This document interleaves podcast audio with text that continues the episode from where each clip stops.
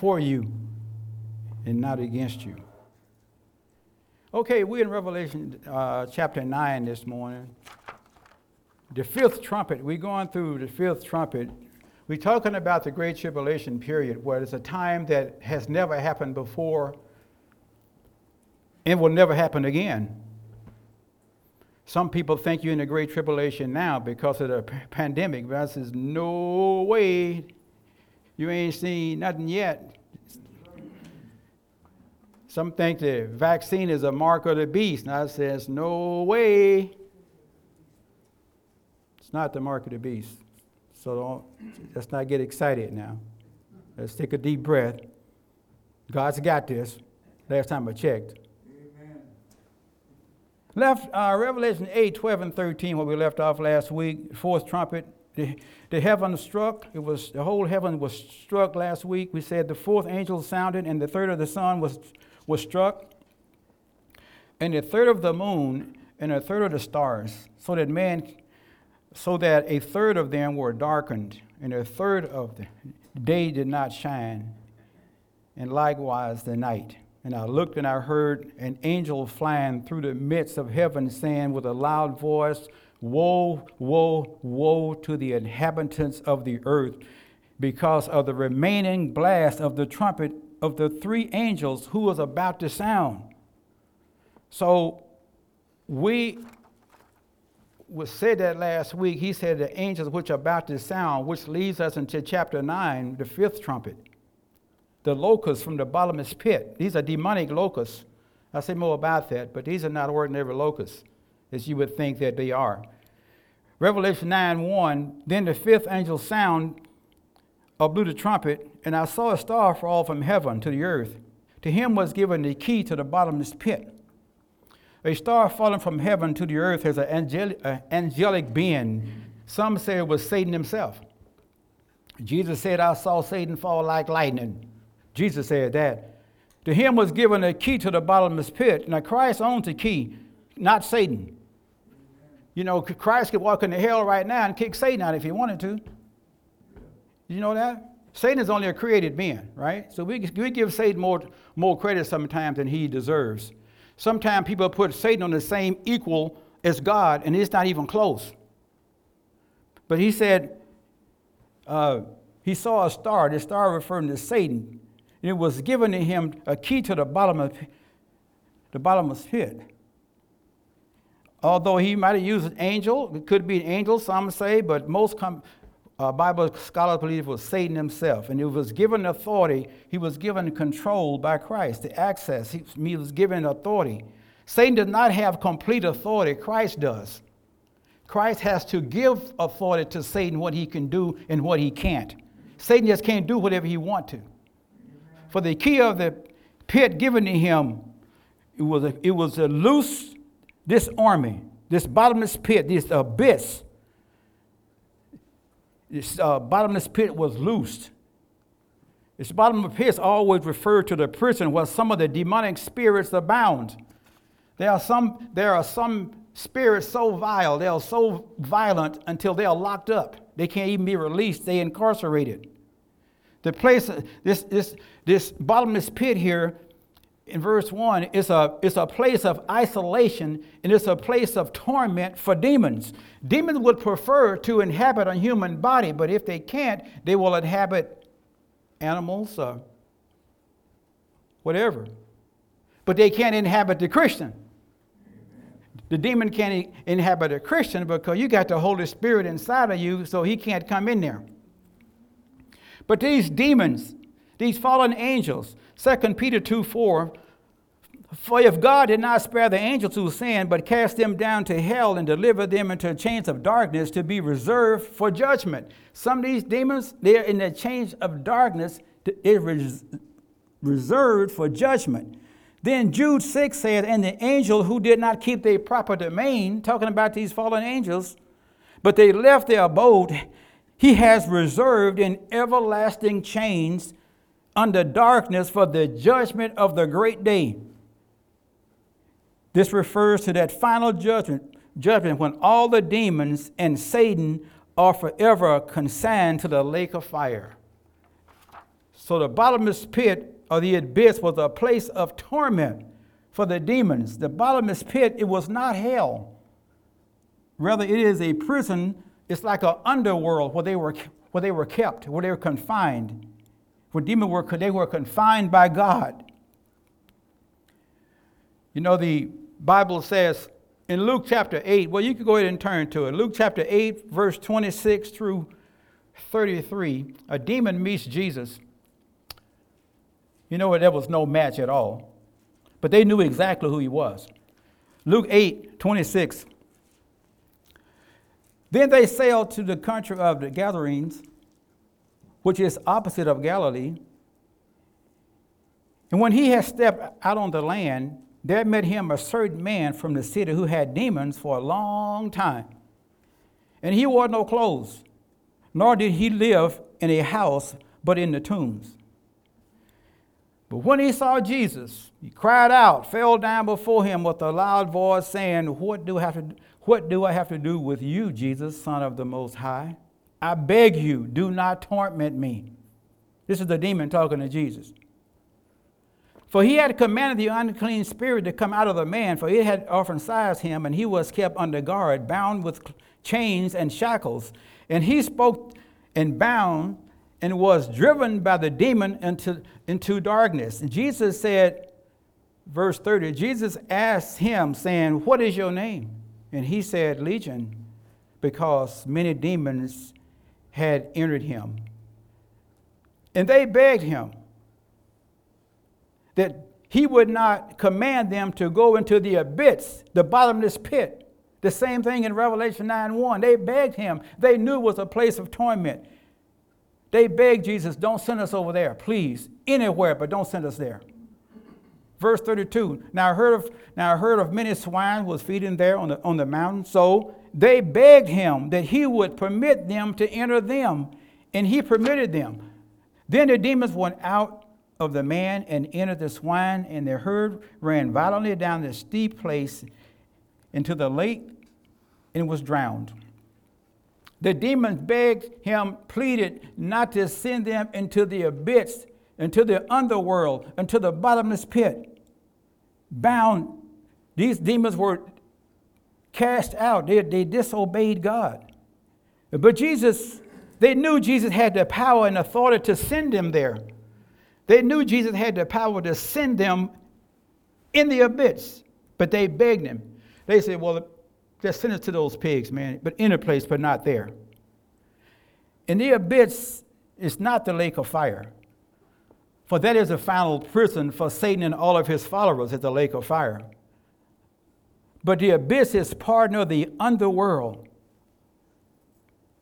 where demons are kept. So it is a such thing as a demonic world.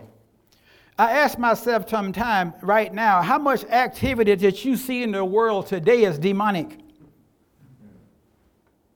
The Bible said we wrestle not against flesh and blood. Now, Satan wants you to put your eyes on people, on the media, on the Democrats and Republicans, but the Bible says you don't even wrestle against flesh and blood. Now, he might be using people to accomplish his means, but people are not... people are just a vessel that Satan uses. So Revelation 9:1, the fifth angel sounded and blew a trumpet, and I saw a star fall from heaven to the earth. To him was given the key to the bottomless pit, verse 2, and he opened the bottomless pit. And smoke, this smoke is demonic creatures coming out of the pit, demons. He opened the pit, and smoke arose out of the pit like the smoke of a great furnace. So the sun and the air were darkened because of the smoke. Some people say the sun and the air was darkened because there were so many demons coming out of there. I don't know. I wasn't there. Didn't want to be there. Don't want to be there. But you know, you notice in verse 2, he said he opened the bottomless pit and smoke arose out of the pit. He says, like... And he's going to use this word like over and over and over for the next several verses. Like, he's trying to describe to you what he saw in the heavenly realm. There's a heavenly realm that the physical eyes cannot see. and it's just as real as the spiritual realm.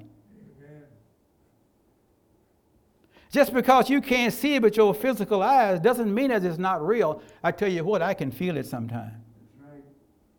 I can feel a demonic world. I go into prayer, boy, and I'll fight them to the death because they don't have no power over me. And I'm not going to give them any. But anyway, he opened the bottomless pit and smoke came out, he says, like the smoke of a furnace. He didn't say it was the smoke of a furnace. He said it was like the smoke of a furnace. That's the best way he could describe it. The smoke polluted the air, darkened the sun, which had already been darkened when the fourth trumpet sounded. It was already darkened. One time, the underworld is a place of darkness,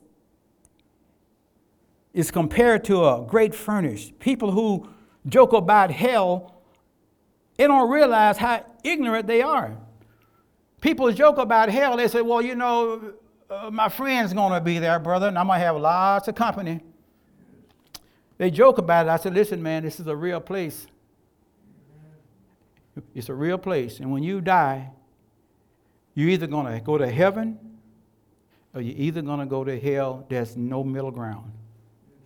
But you get a chance to choose while you're alive. So people joke about it. This awful darkness reminds us of the plague. You know, I was reading Exodus chapter 10 when the darkness could be felt. But Satan is the prince of darkness. It was so dark in Exodus 10. It was so dark. It wasn't like darkness you see at night like we see right now.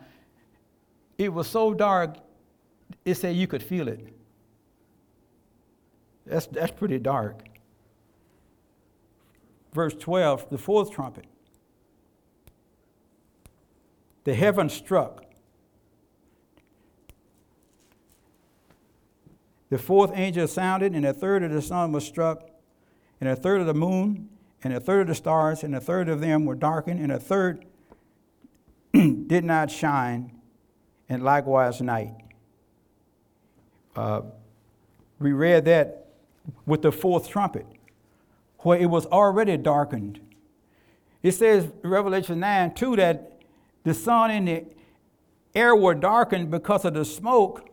Well, it had already been darkened once in the fourth seal, in verse 12, the fourth trumpet. It was already darkened, so now it's really darkened. God will supernaturally reduce the intensity of these celestial bodies by 1/3. The loss of solar heat will decrease, and it would cause a radical drop in temperature because the sun will be darkened. Then out of the pit, verse 3 says, out of the pit, out of the smoke, locusts came upon the earth, and to them was given power, as scorpions of the earth had power. It says, John is trying his best to explain this. Out of the smoke, verse 3, locusts came upon the earth. These are demonic creatures. And to them was given power. He says, as of scorpions. He didn't say they were scorpions. He said, as of scorpions on the earth. These are not normal locusts. However, they are specifically prepared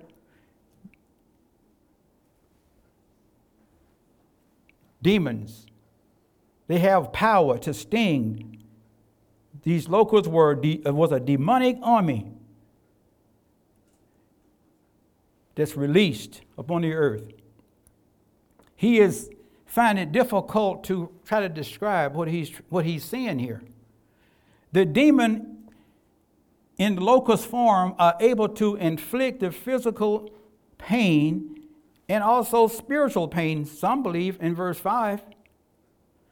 They were commanded, verse 4, they were commanded not to harm the grass of the earth or any green thing or any tree, but only those men who do not have the seal of God on their forehead. You know, we talked about the 144,000 had the seal.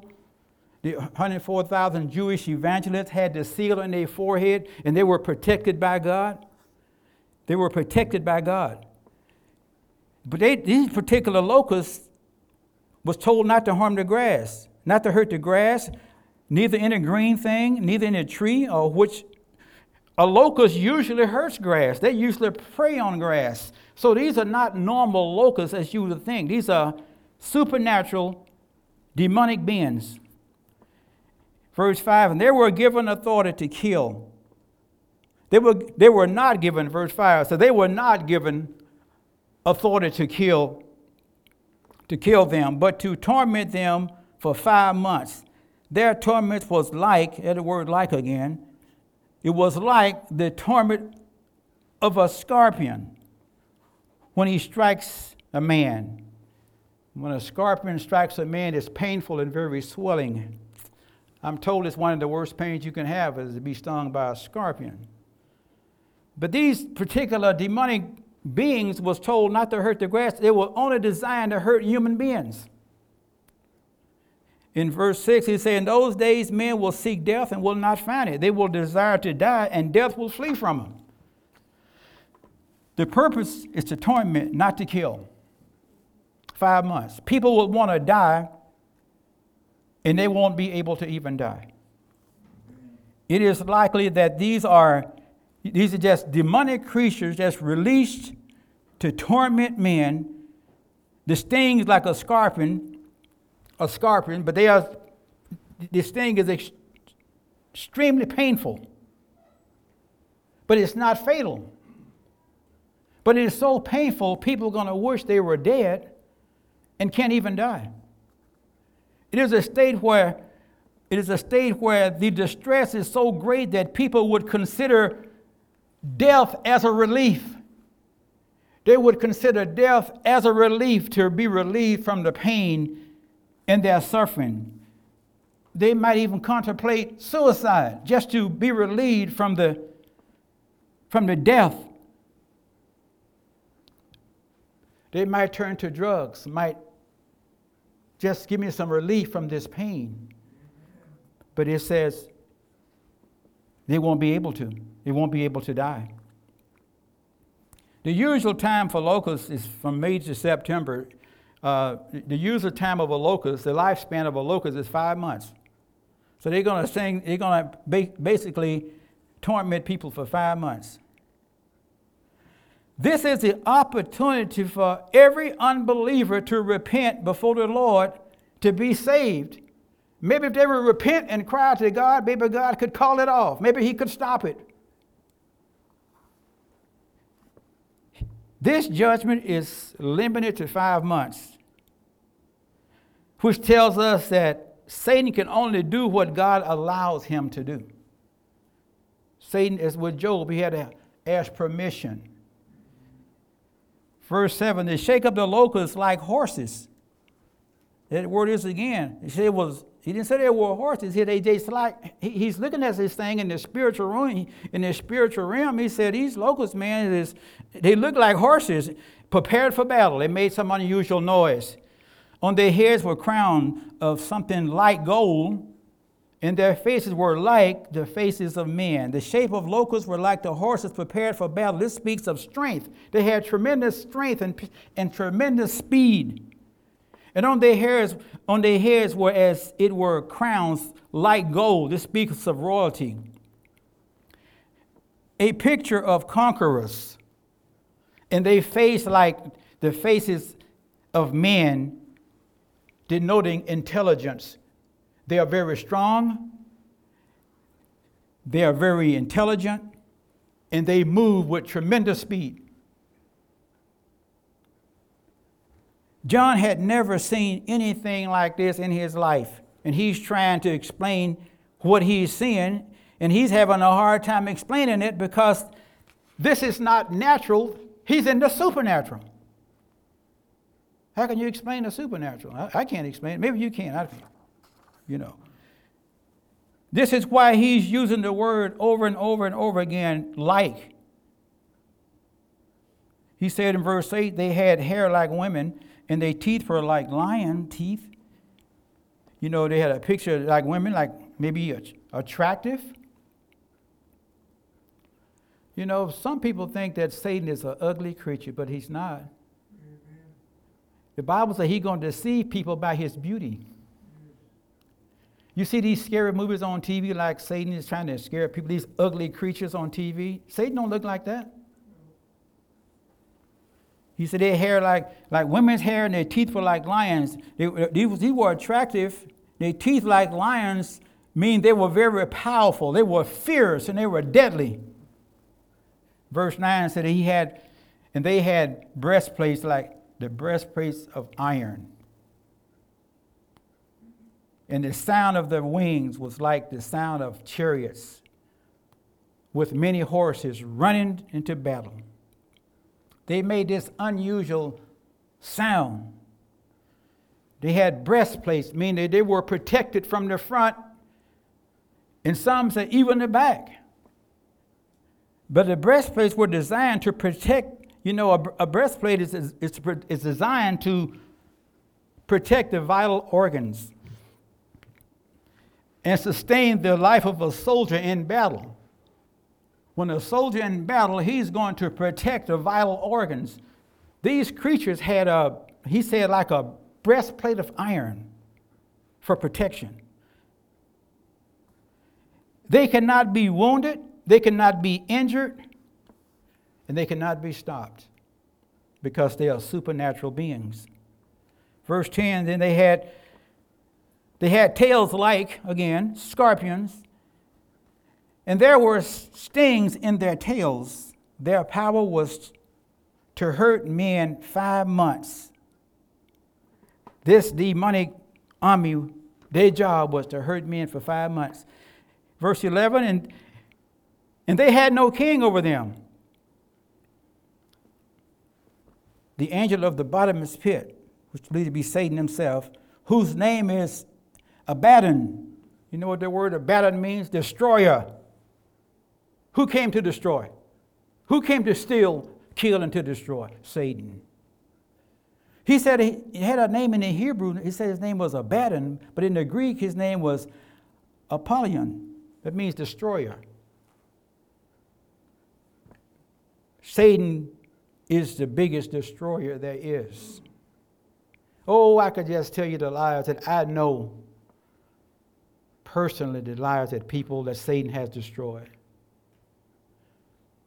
I know people come to mind right now, they're not even walking with Christ anymore. You know,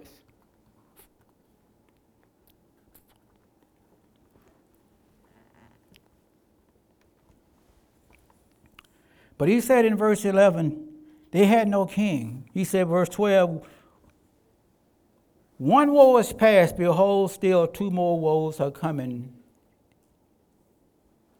after these things. He's saying it's not over yet.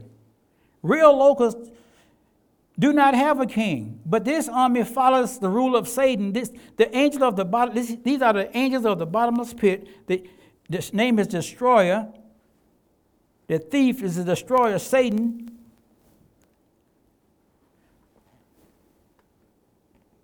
The thief. Real locusts are pervasive destroyers, but these armies torture only those that the Lord commands them to torture. But a real locust has no king, but these locusts here, they got a king.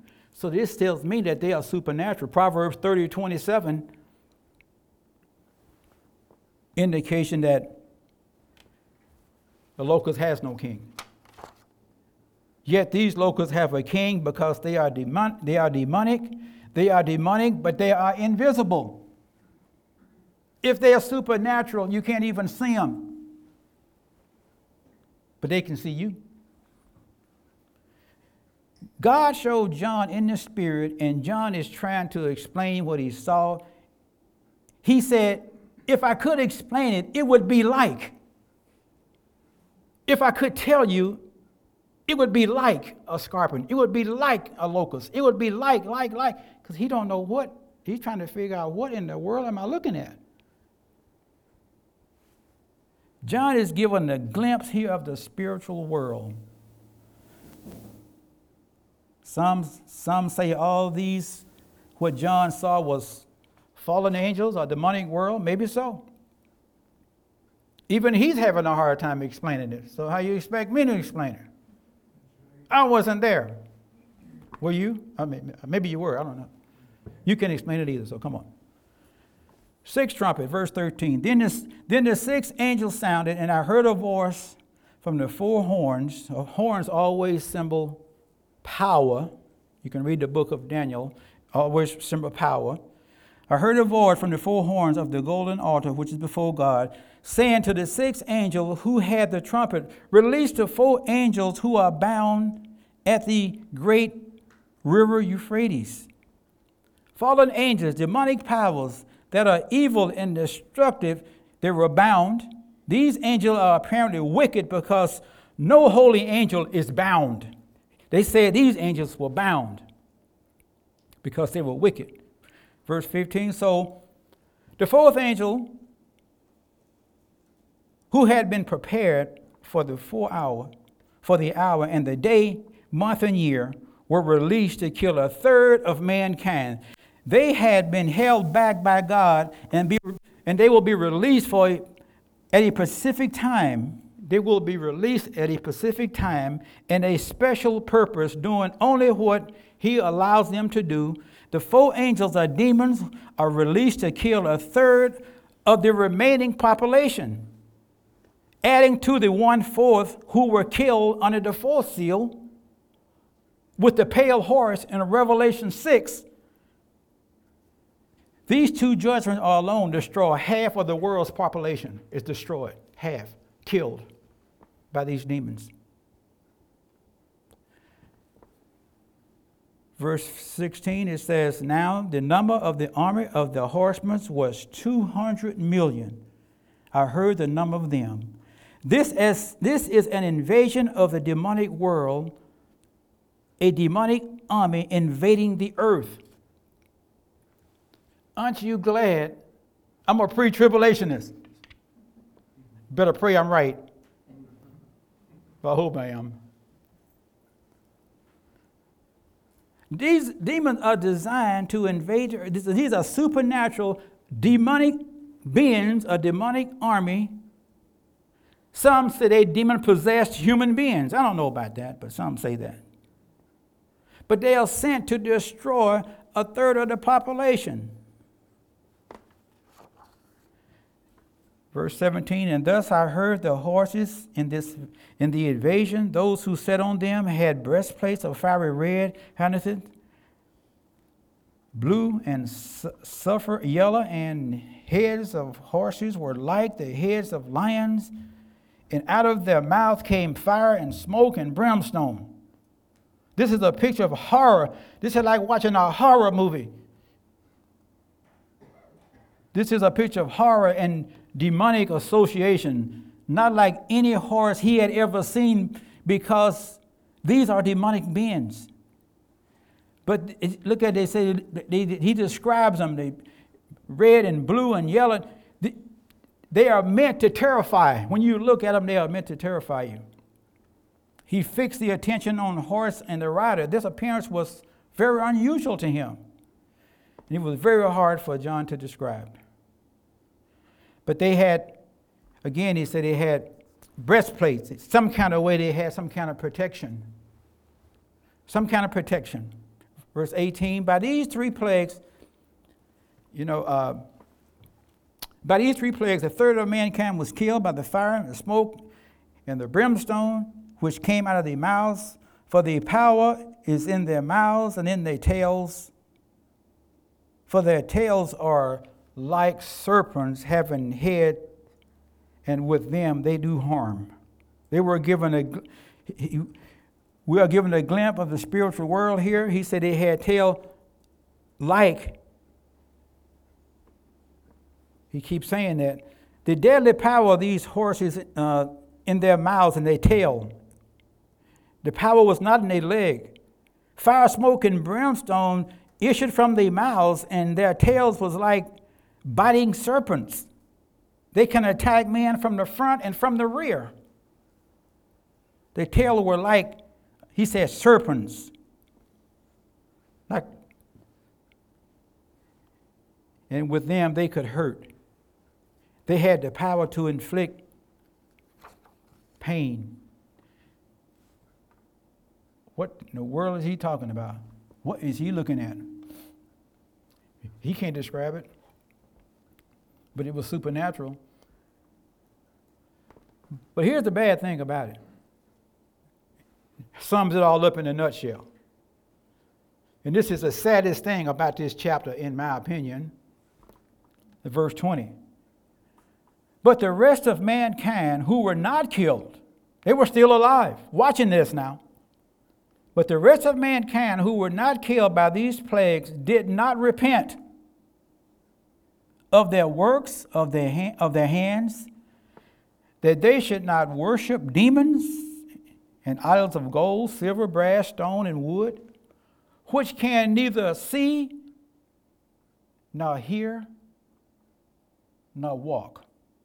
They continued doing the same thing after seeing all of that, all the suffering. Say in verse 21, they did not repent of their murders, of their sorceries, their sexual immorality, or their thefts. Unbelievable. After all the things they saw, you would think anyone would fall in their knees and say, help.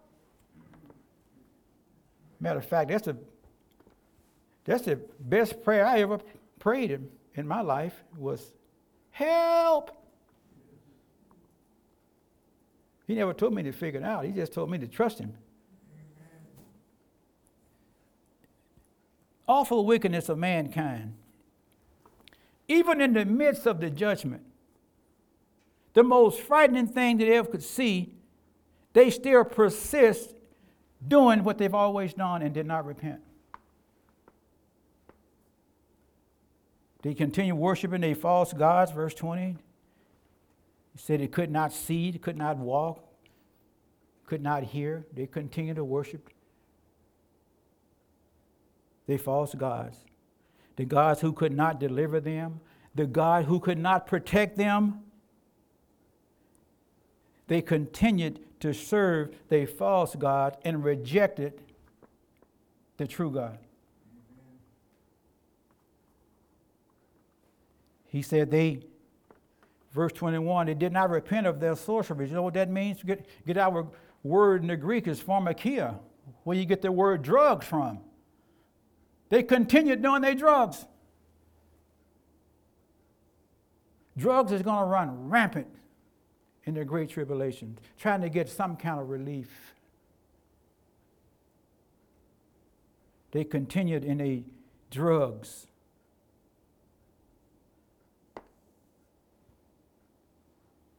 There will be an increase of drugs in the last days. We can see that happening now. If you think it's bad now, wait. Well, you won't be here anyway, so don't worry about it.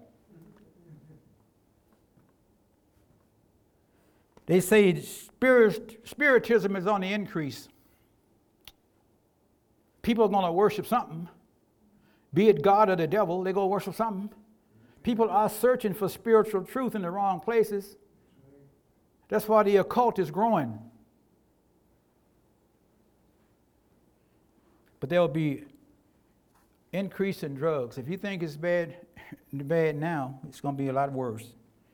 They will use a drug to dull their senses, to try to be able to cope with everything that is going on this earth.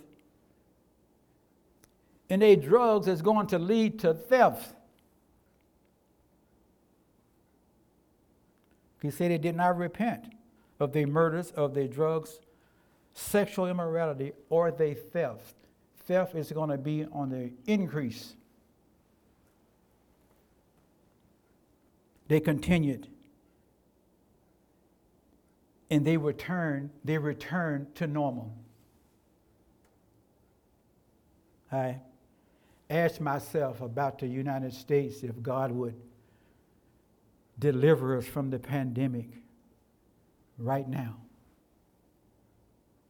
we would return to normal.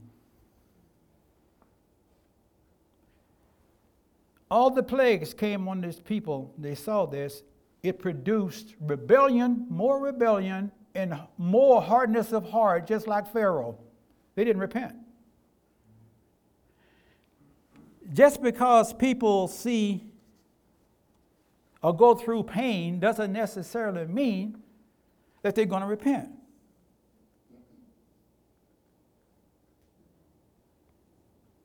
This is a picture of the life after the church is taken away. This is a picture of life after the rapture happens.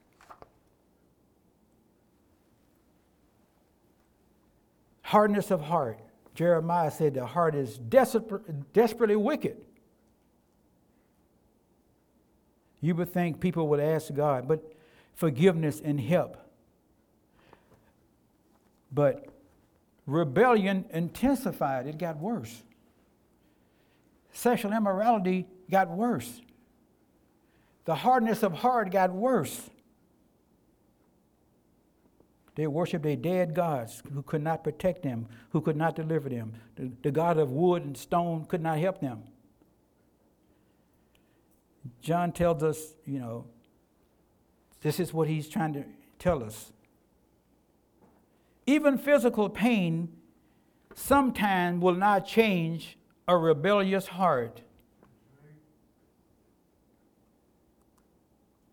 The purpose of this place was to get people to repent. But it led to hardness of heart.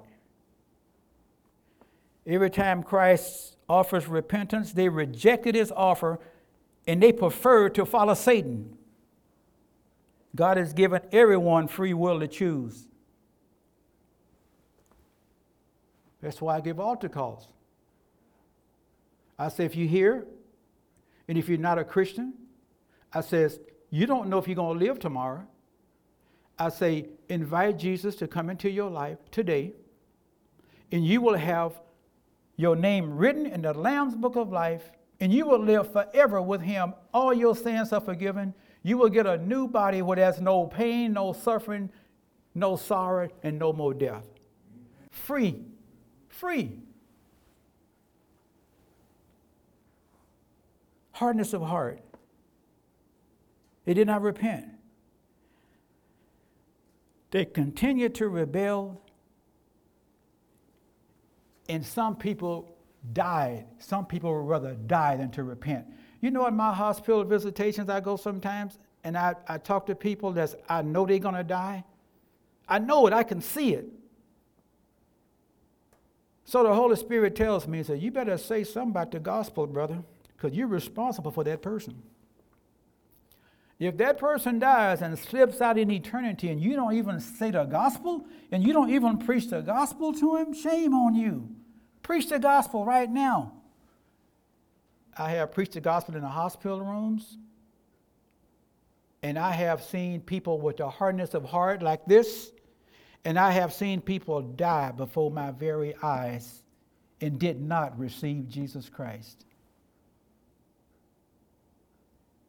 They said, oh, me and the man upstairs, we all right.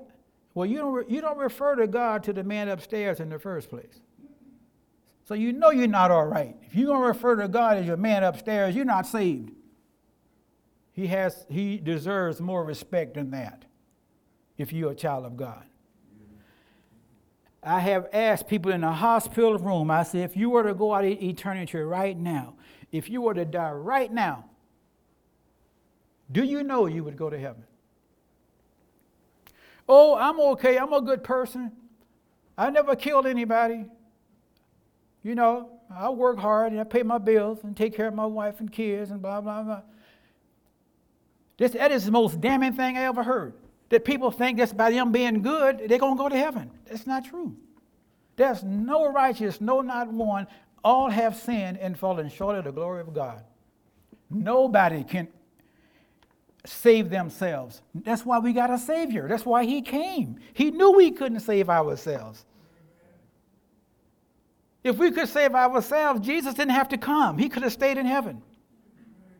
But he came to seek and to save that which was lost. We were lost. And I've had people look me in my face, and I'm watching them take their last breath. and they die. And I'm thinking, man,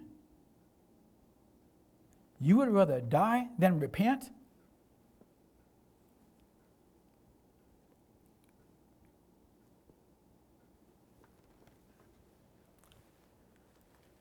Well, God is not going to force people into heaven. If they don't want to go, He's not going to force you to go.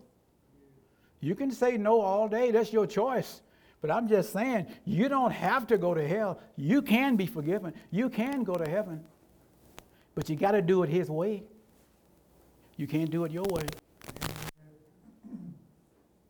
I believe that all America and all the world's got to do right now is repent. Amen. And God could turn this whole thing around. Yes. Everybody's telling me the problems, but nobody's telling me the answers. We all see the problems. We all know the problems. We see them. But no one is giving any answers because they don't have the answers.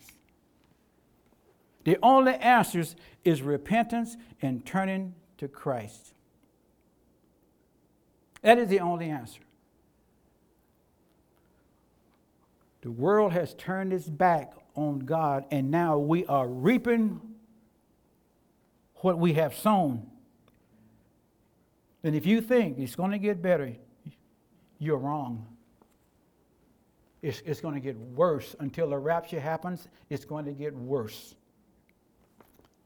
People say, well, that's being negative. Well, you can say it's being negative. I tell you what, it's going to get worse. I believe we're living right now in the last days. And I look for every opportunity to preach the gospel. A guy asked me last night, a guy asked me yesterday, hey, man, hey, brother. He says, hey, bro. He said, you got a cigarette? I said, man, I got more than that. Come here. Let me tell you about Jesus, man. And I tell you, if you had Jesus, you won't need that cigarette. I got to look for every opportunity to get the gospel out, knowing that the rapture could happen any second. That is the primary focus of the church right now. I'll just close with this. John Wesley said this. John Wesley, it is not your business to preach so many times. Now listen to what he says. It is not your business to preach so many times and to take care of this or that in this society, but to save as many souls as you can, to bring as many sinners as you possibly can to repentance. What is the church's job? It's to save as many souls as we can and to bring as many sinners as we can to repentance. John MacArthur said, teach this post-Christian culture about God and then command repentance. That's the only message we have. Without it, no one would be saved. What's the answer? The gospel. Evangelism. That's the answer. This lady told me yesterday, she says, you want to get high? I said, man, I'm already high. On what, brother? Hey, come here, brother. Let me tell you about Jesus, brother. Come here. I don't know what these people are picking on me because I don't bother nobody. I'm over here at Fred Marley. Dude walked up to me and said, hey, brother, I'm about to steal me something out this store. I said, man, why are you going to do that? You got Jesus Christ. Jesus Christ don't like thieves. You got to use that name Jesus, man, these last days. That scare people. That Jesus Christ name scare people. Don't be afraid to use His name. But see, what I do, I pray every day that God will bring somebody into my midst that I can share that gospel. And then I go out on the prowl. And I feel everybody I run into is been ordained by God. And I'm going to strike up a conversation and try to get that gospel in there. Because I know that is the only hope for America and for the world. Amen. If it worked then, if it worked back in Paul's day, it will work now. The gospel is still just as powerful today as it was 2,000 years ago. That's why Jesus said, go into all the world and preach, not your denomination or your church or your pastor. He said, go and preach the gospel, because the gospel changes our hearts. The gospel brings conviction. Look at all of us sitting here. When you heard the gospel, you believed the gospel, you were forgiven, and here you are. All people got to do is accept it and believe it. He has never turned down anybody yet, and he won't turn you down. But he's not going to force you. So we're going to bow in prayer, and we're going to ask if anyone here today have not received Jesus Christ, this is your day. Father, we thank you, Lord, that we are able to come today to hear your word. And I pray right now, if there's anyone here that does not know Jesus Christ as a personal Lord and Savior, that they would come to him today. Anyone here before we close, do you know if you were to die right now, would you go to heaven? Do you know that? If not, just raise your hands and we will pray with you. Anyone here, just say, you know what? I know I'm a sinner. I want Christ to come into my heart. Anyone here before we close? Father, thank you so much for your word. Give us a hunger for the lost, we ask. In Jesus' name, amen. Amen. You guys, turn it off. You can.